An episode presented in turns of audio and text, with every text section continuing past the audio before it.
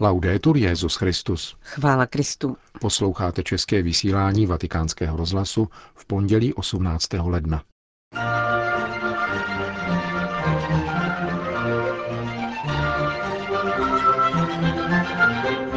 Papež dnes v domě svaté Marty kázal o rozlišování toho, co nikdy měnit nelze, od toho, co změnu potřebuje.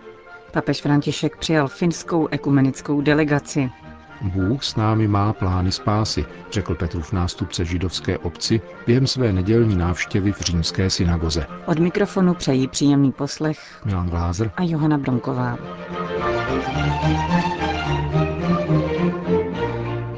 Zprávy Vatikánského rozhlasu. Vatikán.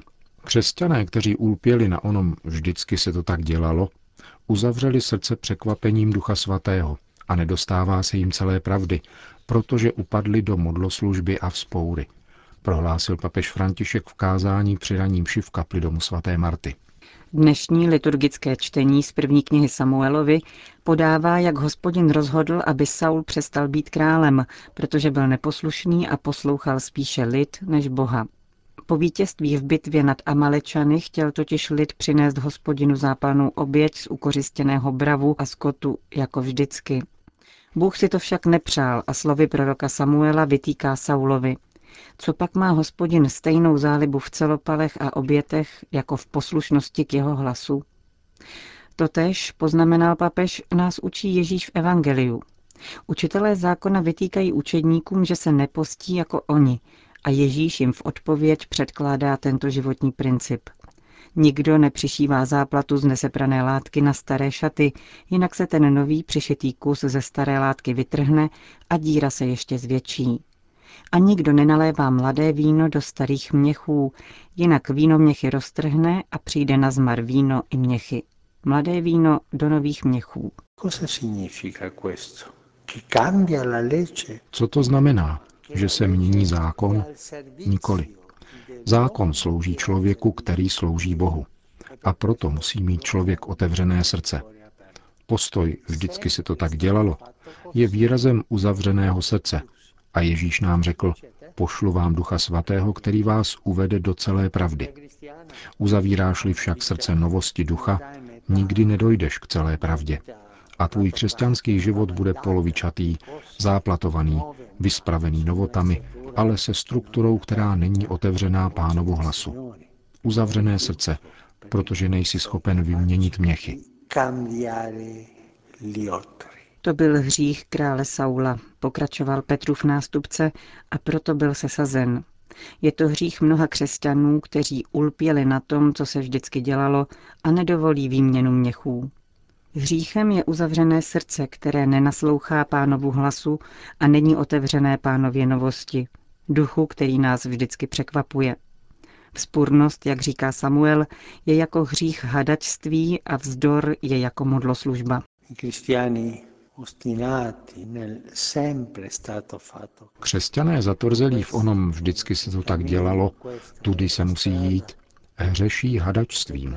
Jako by chodili za vědmou a říkají si, to, co bylo řečeno a co se nemění, to, co cítím já sám ve svém uzavřeném srdci, je důležitější než Pánovo slovo.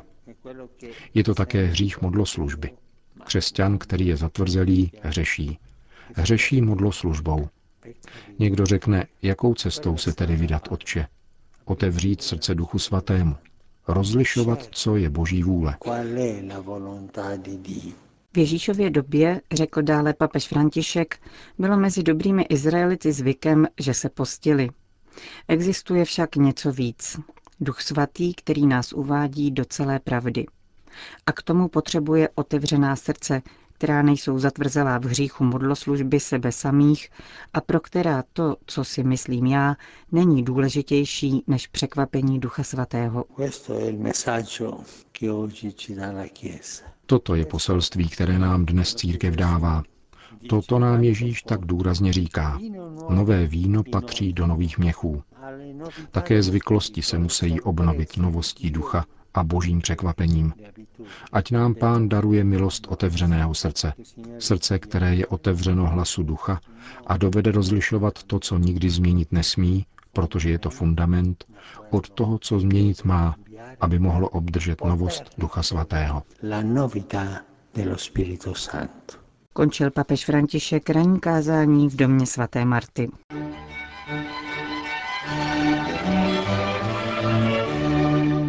Vatikán.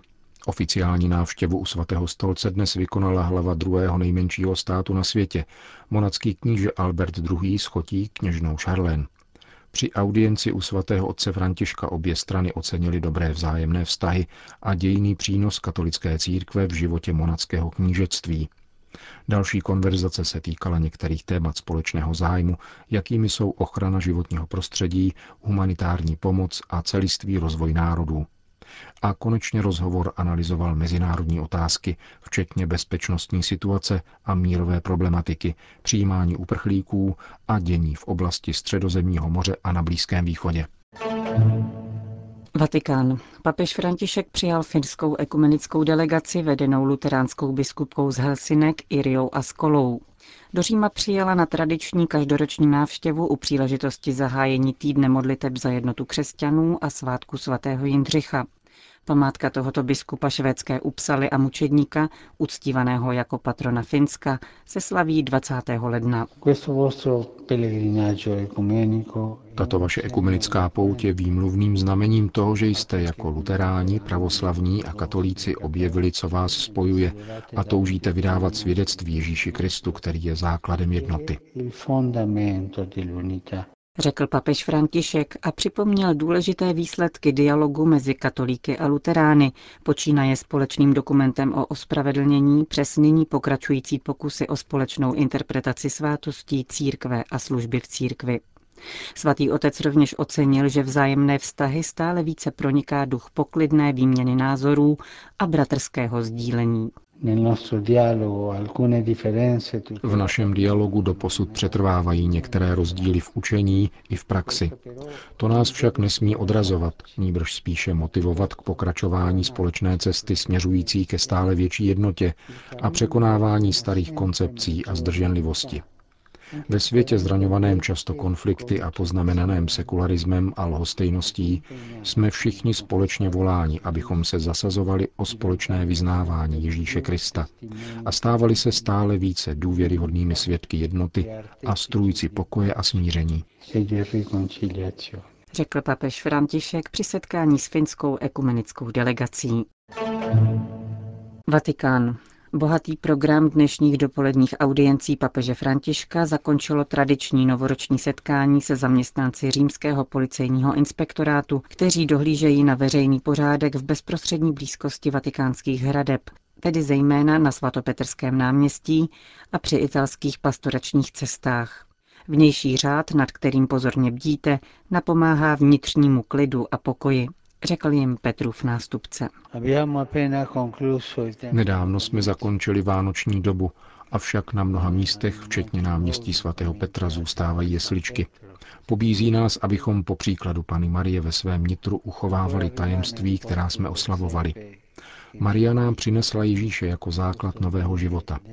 Ono dítě je pravý utěšitel srdcí, pravé světlo, které prozařuje naše životy a vítězí nad temnotou hříchu. V něm jsme nazírali milosrdnou tvář Boha Otce a opětovně jsme přijali výzvu ke konverzi lásky a odpuštění. Kéž nás tato duchovní zkušenost provází celým svatým rokem. Kéž je jubileum milosedenství výrazným časem ducha, smíření s Bohem a s bratry. Přeji vám, abyste zakoušeli onu vnitřní útěchu, kterou prožili pastýři v Betlémě. Loučil se papež s italskými policisty. Itálie. Více než 27 000 uprchlíků nalezlo útočiště v italských farnostech a dalších církevních strukturách. Informoval o tom šéf nadace Migrantes v souvislosti se včerejším světovým dnem migrantů a uprchlíků. Otec Giancarlo Perego poznamenal, že když papež František v září minulého roku vyzýval k otevření dveří, řeholních a jiných podobných domů pro migranty, už tehdy žilo v těchto strukturách v Itálii asi 23 000 lidí. Po výzvě svatého otce se dveře farností otevřely pro potřebné ještě více. Například v Lombardii je každý druhý člověk žádající o azyl a status uprchlíka ubytovaný v církevních strukturách. Podle oficiálních údajů našlo v Itálii útočiště celkem 104 000 osob. Farností je v Itálii více než 25 tisíc. Vatikán, Polsko. Svatá Faustína Kovalská, svatý Jan Pavel II., ale také blahoslavený Pier Giorgio Frassati. Tyto vzory předkládá papež František dnešní mládeži u příležitosti jejího letního světového setkání v Krakově. Právě ostatky posledně jmenovaného turínského světce budou v době Světových dní mládeže vystaveny v krakovské bazilice Nejsvětější Trojice, spravované dominikánským řádem, do jehož rodiny Frassati vstoupil v roce 1922.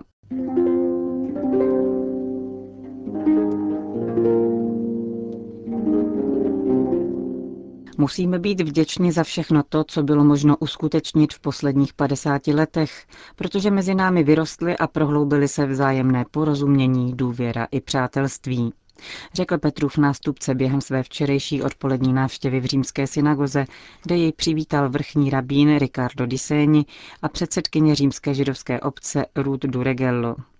Jako třetí papež, tak po Janu Pavlu II. A Benediktu XVI. Navštívil František římskou židovskou obec. Uprostřed obtížných situací, jimž je vystaven nynější svět, poukázal papež na význam náboženství pro budování míru a spravedlnosti a opět zdůraznil, že násilí je v naprostém protikladu k jakémukoli náboženství hodnému svého jména, což, jak dodal, platí zejména pro tři monoteistická náboženství. Papeži Františkovi připravila vřelé přijetí zcela zaplněná synagoga. S mnoha přítomnými se římský biskup pozdravil osobně a soukromně pak pohovořil s vrchním rabínem a předsedkyní židovské obce. V mezináboženském dialogu je důležité setkávat se jako bratři a sestry před naším Stvořitelem a chválit jej za to, že se vzájemně respektujeme a ctíme a snažíme se spolupracovat. A v židovsko-křesťanském dialogu spočívá jedinečný a osobitý svazek vzhledem k židovským kořenům křesťanství. Židé a křesťané se tedy mají cítit bratry. Spojuje je tentýž Bůh a bohatý společný duchovní odkaz. Řekl v úvodu své promluvy papež s odkazem na deklaraci druhého vatikánského koncilu Nostra aetate o poměru církve k nekřesťanským náboženstvím. Křesťané pro pochopení sebe samých nemohou nepoukazovat na židovské kořeny a církev, přestože hlásá spásu prostřednictvím víry v Krista, uznává nezrušitelnost staré smlouvy i věrnou a stálou lásku Boha k Izraeli. Zdůraznil dále papež a připomněl bolestnou etapu nedávných dějin židovského lidu.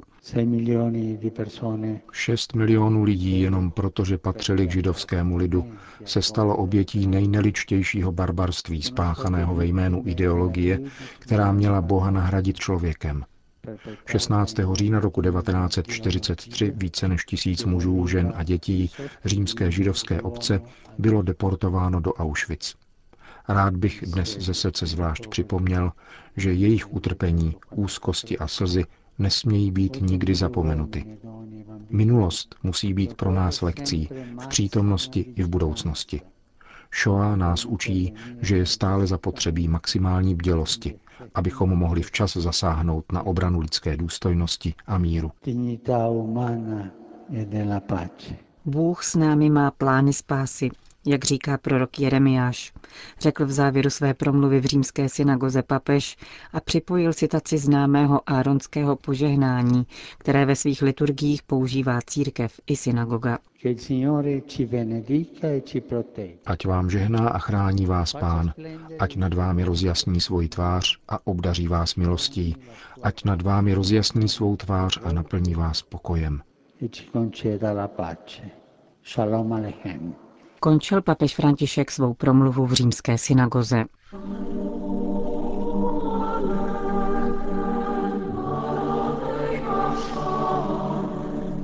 Končíme české vysílání Vatikánského rozhlasu. Chvála Kristu. Laudetur Jesus Christus.